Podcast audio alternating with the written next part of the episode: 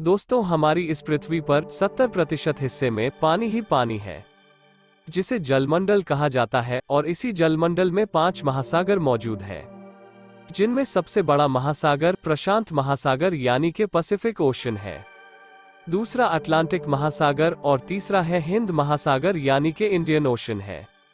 और चौथा है दक्षिणी महासागर और पांचवा और सबसे छोटा महासागर है आर्किटिक महासागर।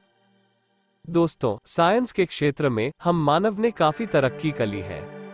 लेकिन आपको जानकर हैरानी होगी कि इसके बावजूद भी हम मानव इस विशाल समुद्र की अभी तक केवल 20 प्रतिशत हिस्से का ही गहन से अध्ययन कर पाए हैं। इस समुद्र की असीम गहराई में अभी भी तकरीबन 80 प्रतिशत हिस्सा हम मानव से बिल्कुल अनजान है। यानी कि महासागरों के गहराइयों में आज भी कहीं सारे ऐसे रहस्य छुपे हुए हैं, जिससे हम मनुष्य आज भी अनजान है।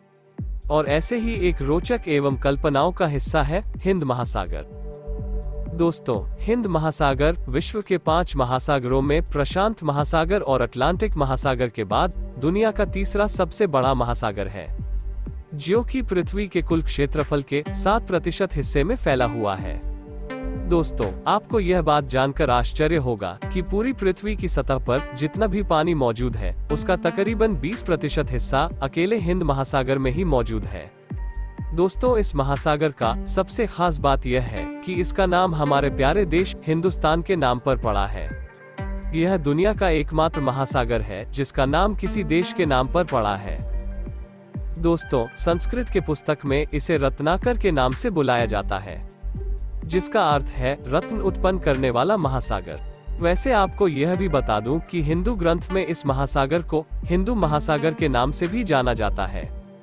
वैसे आपने यह भी सुना होगा कि हिंद महासागर को सबसे युवा महासागर भी कहा जाता है।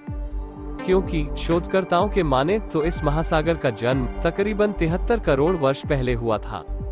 दोस्तों, हिंद महासागर का पानी विश्व के अन्य महासागरों की तुलना में काफ़ी गर्म मानी जाती है। यानी कि हिंद महासागर का पानी कभी कभी इतना गर्म हो जाता है कि इसका टेम्परेचर 36 डिग्री तक पहुँच जाता है। दोस्तों, हिंद महासागर का कुल क्षेत्रफल 7 करोड़ 5 लाख साठ हज़ार वर्ग किलोमीटर है। अगर इसकी चौड़ाई की बात की जाए, ऑस्ट्रेलिया और अफ्रीका के दक्षिणी सिरों में हिंद महासागर की चौड़ाई तकरीबन दस हज़ार किलोमीटर है, जिसमें लाल सागर और फारस की खाड़ी भी शामिल है। अगर गहराई की बात की जाए तो हिंद महासागर की औसतन गहराई 3,890 मीटर है और अधिकतम गहराई आठ मीटर है। दोस्तों यूँ तो इस महासागर में हज़ारों द्वीप मौजूद हैं, लेकिन इनमें से सबसे बड़ा द्वीप मेडागास्कर है। दोस्तों हिंद महासागर का फैलाव भारत की पश्चिम में अफ्रीका तक तो पूरब में इंडोनेशिया और ऑस्ट्रेलिया के सीमाओं तक फैला हुआ है। दोस्तों की जैसा आप जानते हैं, महासागरों में पानी का बहाव हमेशा एक ही दिशा में होता है।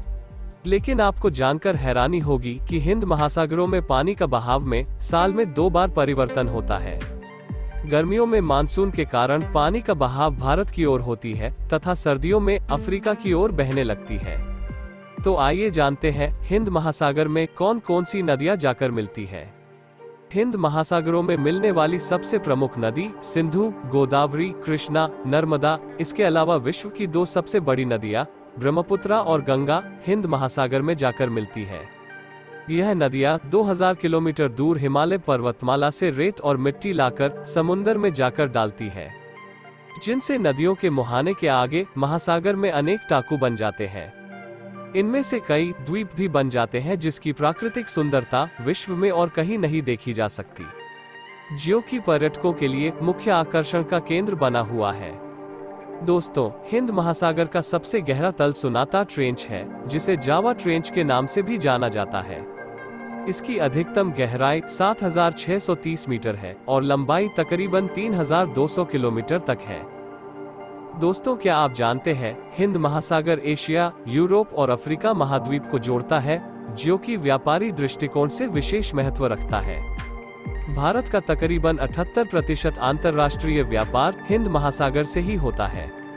वैसे तो हिंद महासागर की सीमाएँ 40 देशों को छूती है और इनके तटों पर विश्व की 40 प्रतिशत आबादी बसती है। साथ ही विश्व के व्यापार का दो तिहाई हिस्सा और संपूर्ण माल वाहक का एक तिहाई हिस्सा केवल हिंद महासागर से होकर ही गुजरता है।